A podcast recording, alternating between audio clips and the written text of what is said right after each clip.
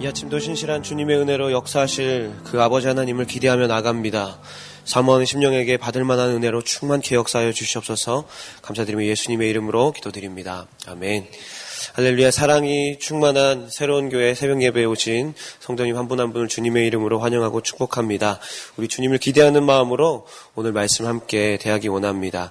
오늘의 말씀은 10편 94편 12절에서 23절까지의 말씀입니다. 함께 교독하도록 하겠습니다. 제가 먼저 읽겠습니다. 여호와여 주로부터 징벌을 받으며 주의 법으로 교훈하심을 받는 자가 복이 있나니 이런 사람에게는 환란 날을 피하게 하사 악인을 위하여 구덩이를 팔 때까지 평안을 주시리이다. 여호와께서는 자기 백성을 버리지 아니하시며 자기 소유를 외면하지 아니하시리로다. 심판이 의로 돌아가리니 마음이 정직한 자가 다 따르리로다. 누가 나를 위하여 일어나서 행악자들을 치며 누가 나를 위하여 일어나서 행악자들을 칠까? 여호와께서 내게 도움이 되지 아니하셨다면 내 영혼이 벌써 침묵 속에 잠겼으리로다. 여호와여 나의 발이 미끄러진다고 말할 때에 주의 인자하심이 나를 붙드셨사오며 내 속에 근심이 많을 때에 주의 위안이 내 영혼을 즐겁게 하시나이다. 윤례를 빙자하고 재난을 꾸미는 악한 재판장이 어찌 주와 어울리리까? 그들이 모여 의인의 영혼을 치려하며 무죄한 자를 정죄하며 피를 흘리려 하나 여호와는 나의 요새시요 나의 하나님은 내가 피할 반석이시라 그들의 죄악을 그들에게 되돌리시며 그들의 악으로 말미암아 그들을 끊으시리니 여호와 우리 하나님이 그들을 끊으시리로다. 환란 날의 축복과 평안이라는 제목으로 함께 말씀을 나누도록 하겠습니다. 오늘 우리가 읽은 시편 94편은 공동체 안에서 어, 그들의 고난으로 인한 슬픔을 고백하며 또 악인을 보호하신 하나님, 그 백성을 축복하신 하나님에 대한 어, 말씀을 전하고 있는 시편입니다. 오늘 시편 기자는 악인의 횡포 가운데 하나님의 위로에 대한 확신이 있었습니다. 그것은 그의 삶의 경험을 통해서 계속해서 삶 안에 경험되면서 설명되면서 의인을 보호하기 위해서 하나님께서 엄중한 심판을 행할 것이라는 것을 오늘 말씀 가운데 나타내고 있습니다. 먼저 오늘 시편 기자는 신실한 자들을 격려하시는 하나님을 이야기합니다. 함께 12절부터 15절까지 말씀을 읽도록 하겠습니다. 여호와여 주로부터 징벌을 받으며 주의 법으로 교훈하심을 받는 자가 복이 있나니 이런 사람에게는 환란 날을 피하게 하사 악인을 위하여 구덩이를 팔 때까지 평안을 주시리이다. 여호와께서는 자기 백성을 버리지 아니하시며 자기 소유를 외면하지 아니하시리로다. 심판이 의로 돌아가리니 마음이 정직한 자가 다 따르리로다. 아멘. 우리가 오늘 읽은 20편, 94편은 시편이 전체 다섯 권으로 되어 있는데 4권 안에 속해 있습니다. 4권 안에 속해 있는 그 전체적 4권의 그 전체적인 주제가 있습니다. 사편 안에 흐르는 전체적인 주제가 있는데 그것이 무엇이냐면은 이스라엘에게 신실하신 자는 바로 하나님이시고 광대한 그 다윗 왕조 가운데서도 하나님께서 왕으로 역사하신다라는 것입니다. 다윗도 왕이지만 그의 삶 안에 하나님을 따라가며 그 신실한 하나님의 도움을 받았다라는 것입니다. 오늘 말씀의 저자는 미상이지만 오늘 말씀에서도 동일한 의미로 이것은 우리 안에 다가옵니다. 하나님이 신실하시다라는 것입니다. 그런 맥락 안에서 신실하신 주로부터 징계를 받고 주의 법으로 교훈을 받는 자는 복이 있다라고 이야기합니다. 다시 말하면 주로부터 온 징계로 인한 훈련을 받고 가르침을 받은 자는 복이 있다라고 이야기하는 것입니다. 여기서 눈여겨볼 것이 있습니다. 바로 복이 있다라는 단어가 아주 특이한 상황 가운데 쓰여졌다라는 것입니다. 오늘 복이 있다라고 쓰여진 이 단어는 사람들이 말하는 와, 복 받았네. 야, 정말 잘 됐네요. 라는 그런 의미에서 사용되어지는 복이 있다라는 의미가 아닙니다. 그런 평범한 세상적인 복을 말할 때 쓰여지는 단어가 아니라 하나님의 도움을 경험한 사람들의 상황에서만 쓰여지는 단어가 이 복이 있다라는 단어인 것입니다. 시편의 다양한 상황 안에서 이 단어가 사용되어지는데 그 특성은 하나님 아래서 그 축제에 참여한 사람, 또 하나님의 보호 아래서 피난처에 거하는 사람, 그리고 하나님을 경외하며 신뢰하며 하나님의 조언과 도움 가운데 그 행동에 흠이 없는 사람을 말할 때 복이 있다라는 이 단어를 사용한다라는 것입니다. 이 말씀을 다시 한번 해석해 보자면은 주로부터 징계를 받고 훈련을 받고 가르침을 받은 자는 하나님으로부터 온 복이 있다라고 말하고 있는 것입니다. 그 복된 사람의 특성에 대해서 이후의 구절들에 대해서 나열하고 있는 것을 볼 수 있습니다. 그것은 그에게 환란 나는 가운데 평안함을 주시고 그를 버리지 않으시고 그의 소유를 지키시며 심판의 공의로부터 진행시키신다라고 말하고 있는 것입니다. 그런데 여기서 심판까지 기다리는 표현이 아주 참 독특하고 심할 정도로 좀 강한 것을 볼 수 있습니다. 이렇게 이야기합니다. 악인을 위하여 구덩이를 팔 때까지라고 말하고 있습니다. 주님을 따르는 의인들에게 위에 말씀드린 어떤 평안의 모습, 복된 모습들이 있다면은 악인들의 삶 안에는 악은을 위해 구덩이를 팔 때까지라고 이야기하면서 그들의 결과를 우리가 생각해 볼 수 있게 합니다. 공의를 위한 심판이 있을 때에 그들은 다 그 구덩이에 던져지게 될 것을 예측할 수 있는 것입니다. 사랑하는 여러분, 우리가 오늘 이 시간에 우리의 자리에 대해서 한번 생각해 볼 필요가 있습니다. 우리가 그것을 다시 한번 생각해 보기 원합니다. 여러분은 공동체 안에서 의인의 자리에 있습니까? 아니면 악인의 자리에 있으십니까? 어떻게 보면은 이 모든 것들은 복합적인 모습으로 살아갈 수 있는 것 같습니다. 어떤 사람과의 관계 안에서는 우리는 의인의 모습으로 선한 모습으로 살아갑니다. 그리고 또 어떤 자리에서 우리는 나도 모르는 사이에 악한 자의 자리에 서 있는 것을 볼 수도 있습니다. 이 시간 우리가 정확하게 자신을 보기 원합니다. 자기 연민이나 왜곡된 시각으로 자신만을 바라보지 말고 정확하게 나의 현재 상황을 하나님 앞에서 파악하시기 바랍니다. 그것이 정확하게 인지되었을 때에 하나님 앞에서 그것을 들고 나가시는 여러분 되시기를 주님의 이름으로 축복합니다. 이 두 가지 상황 가운데 우리는 하나님이 원하시는 두 가지 의로운 반응을 할 수 있을 것입니다. 첫 번째, 내가 의인의 자리에 서게 된다면은, 의인의 자리에서 고난 받는 가운데 있다면은, 여러분이 심판하려고 하지 마십시오. 여러분은 심판자가 아닙니다. 여러분은 하나님의 백성입니다. 유일한 판단을 하실 수 있는 분은 바로 하나님이십니다. 그 판단 하나님 앞에 맡기시기 바랍니다. 잠잠히 기다리시기 바랍니다. 그리고 또 곰곰이 생각해 보시고 내가 만약 악한 자리에 자리에 있다면은 그것을 깨닫고 돌이키시는 은혜가 여러분의 삶 안에 있기 원합니다. 하나님께서 여러분이 입술로 또 마음으로 또 행동으로 짓고 있는 그 악한 일을 지금까지 심판하지 않으셨다라면은 그것은 하나님의 은혜인 것입니다. 하지만 때가 찰 때에 결국 하나님의 심판 가운데 다다를 수밖에 없는 것입니다. 바라는 것은 우리 모두가 하나님의 그 의로운 공의 가운데 정직한 자의 모습으로 나타나기를 원합니다. 그래서 그 하나님이 주시는 복 안에서 평안 가운데서 기쁨 가운데서 거하시는 성도님들 한분 한 분 되시기를 주님의 이름으로 축복합니다. 이제 말씀은 좀 더 자세히 하나님의 정의가 의인에게 역사하는 것을 이야기하고 있습니다. 함께 16절에서 19절까지 말씀을 읽도록 하겠습니다. 누가 나를 위하여 일어나서 행악자들을 치며 누가 나를 위하여 일어나서 악행하는 자들을 칠까? 여호와께서 내게 도움이 되지 아니하셨다면 내 영혼이 벌써 침묵 속에 잠겼으리로다. 여호와여 나의 발이 미끄러진다고 말할 때에 주의 인자하심이 나를 붙드셨사오며 내 속에 근심이 많을 때에 주의 위안이 내 영혼을 즐겁게 하시나이다.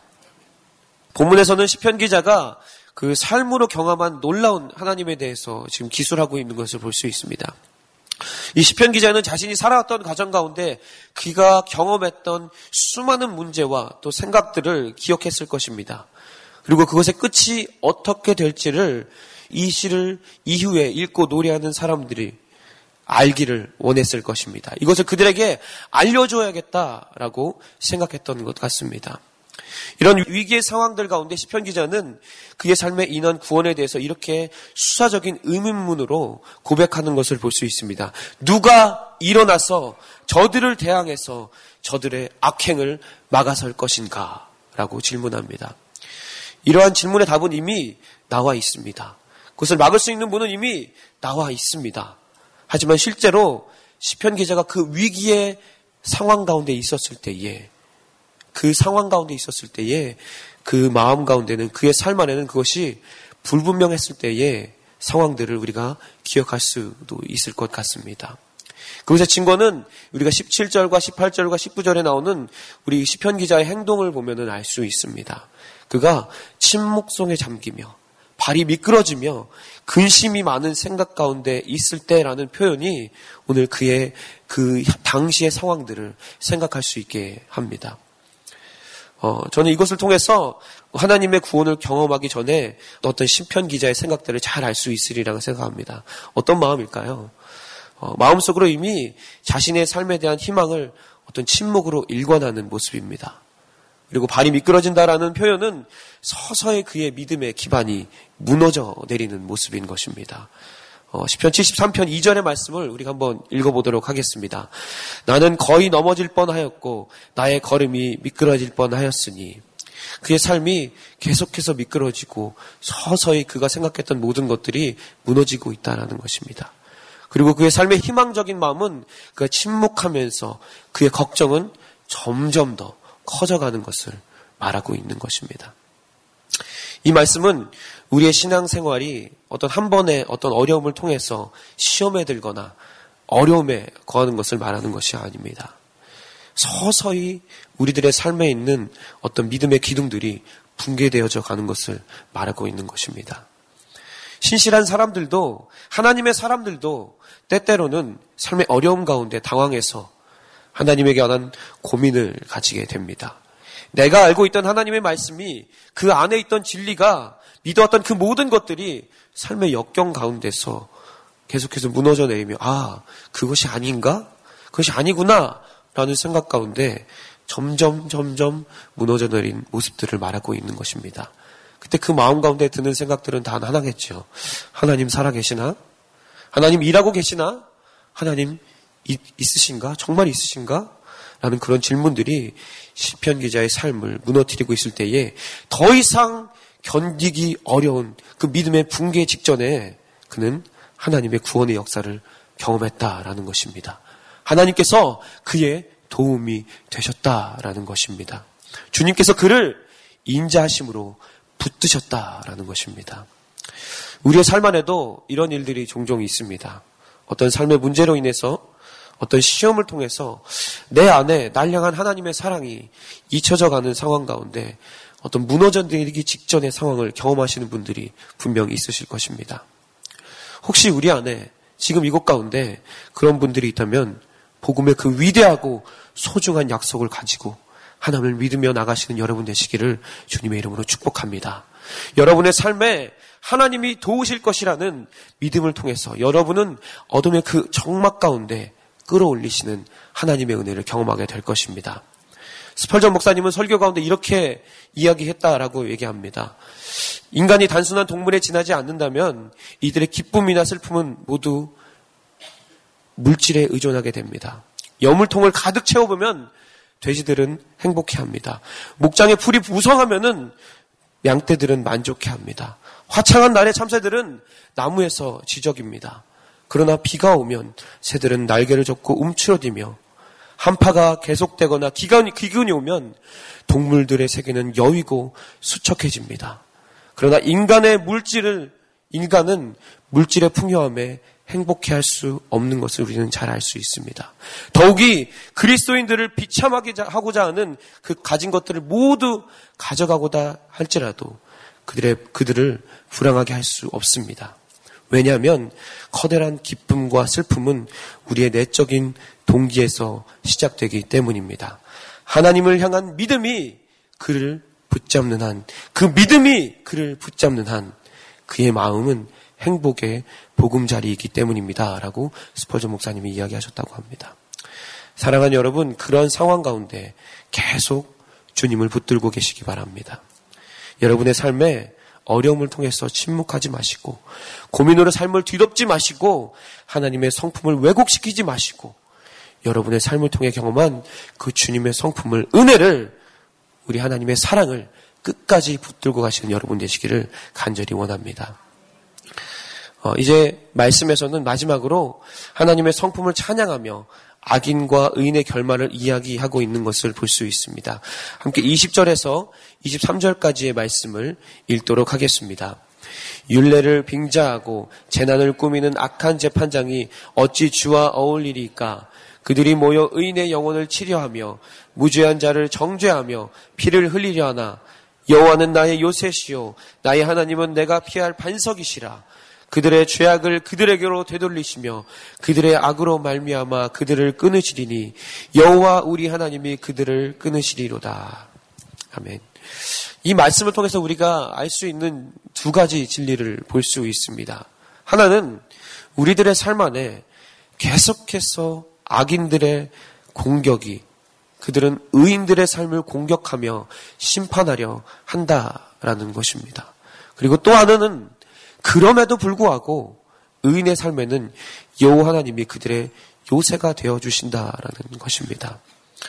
악인의 행태는 진짜 정말 이 말씀을 보면 정말 악한 것을 볼 수 있습니다. 그들의 자신의 법으로 악을 꾸며서 재판하려 하고 있고 의인을 무죄한 자를 피흘리려고 합니다. 근데 오늘 말씀 가운데 제가 나눈 것처럼 진정한 심판자는 한 분밖에 없습니다. 악인들은 진정한 심판자 앞에서 자신들이 무엇을 하고 있는지도 모르고 지금 심판하려고 서 있는 것입니다. 하나님은 그들이 했던, 하려고 했던 그 모든 행위들을 그들에게 그대로 되돌이신다라고 얘기합니다. 그들이 죽이려 했던, 그들이 피 흘리려 했던 행위를 갚으셔서 그들을 끊으실 것이라고 지금 시편 기자는 이야기합니다. 그런데 여기서 중요한 것은 21절과 23절 안에 21절과 23절은 심판에 대해서 이야기하고 있고 그 심판의 이야기 사이에 가장 중요한 말씀이 자리 잡고 있다라는 것입니다. 22절 말씀을 우리가 한 목소리로 읽도록 하겠습니다. 시작. 여호와는 나의 요새시요 나의 하나님은 내가 피할 반석이시다. 하나님 오늘도 이렇게 이야기하십니다. 너희는 안전하다. 나에게 도망할 수 있고 안전할 수 있다. 나는 내 백성의 피난처이다. 여호와는 나의 요새시요. 나의 하나님은 내가 피할 반석이시다. 라고 지금 하나님 말씀하고 계시는 것입니다. 시편 기자의 그 오늘 말씀의 고백의 하이라이트가 바로 이 22절 말씀입니다. 여호와는 나의 요새이십니다. 나의 피할 반석이십니다. 라고 지금 말하고 있는 것입니다. 여러분, 내가 힘들고 어려운 세상을 사, 지금 시편 기자는 또 이렇게 이야기하고 있는 것이죠. 여러분, 내가 지금 힘들고 어려운 세상을 살아가 보았는데 그 수많은 세상 가운데 살아가 보았는데 고난 가운데 그 믿음이 흔들리고 무너지기 직전 가운데 내가 처해도 보았는데 악인의 심판 가운데 죽음의 문턱까지도 가 보았는데 여호와 하나님의 나의 도움이시더라고요. 여호와 하나님이 내가 피할 바이시더라고요. 라고 지금 시편 기자가 이야기하고 있는 것입니다. 사랑하는 여러분, 그 어떠한 대적이 여러분을 삼키려 할지라도 여호와 하나님께서 여러분을 지키십니다. 저는 오늘 시편 기자 이 고백이 우리의 고백이 되기 원합니다. 이러한 구원의 확신이 그리스도 안에서 구원받은 모든 성도님들의 고백이 되어지기 원합니다. 나는 비록 약할지라도 주 예수께서 나를 지키심으로 모든 원수의 대적의 공격에도 두려움이 없는 담대한 고백이 여기 계신 모든 성도님들의 고백이 되어지시기를 간절히 원합니다. 말씀을 마무리하도록 하겠습니다.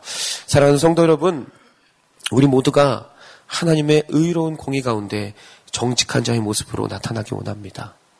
자신이 의의 자, 의인의 자리인지 아니면 악인의 자리인지 상황과 환경 가운데 정확히 자신의 모습을 파악하시기 바랍니다. 또한 하나님을 향한 그 믿음이 흔들릴 때에 계속 주님을 붙들고 계시기 바랍니다. 여러분의 삶에 어려움을 통해서 침묵하지 마시고 고민하지 마시고 그 고민을 삶으로 뒤덮지 마시고 하나님의 성품을 왜곡하지 마시고 여러분의 삶을 통해 경험한 그 하나님의 은혜를 누리시기 바랍니다. 마지막으로 어떠한 대적이 우리를 삼키려 할지라도 여호와 하나님께서 여러분을 지키고 계심을 믿으시고 여호와는 나의 요새시요 나의 피할 바위시라 반석이시라라고 고백하는 여러분의 삶 되시기를 이 시간 주님의 이름으로 간절히 축원합니다. 함께 기도하도록 하겠습니다. 사랑해 주님, 우리의 삶의 안팎으로 수많은 상황 가운데 우리가 바라볼 의지할 산성은 의지할 바위는 아버지 하나님 한 분이심을 고백합니다. 흔들리지 않는 믿음으로 오늘 하루도 살아가게 하시고 내 입술의 선포 가운데 나의 삶 가운데 그 주님의 은혜가 성취되어지도록 오늘도 붙들어 주시고 함께하여 주시옵소서. 감사드리며 예수님의 이름으로 기도드립니다.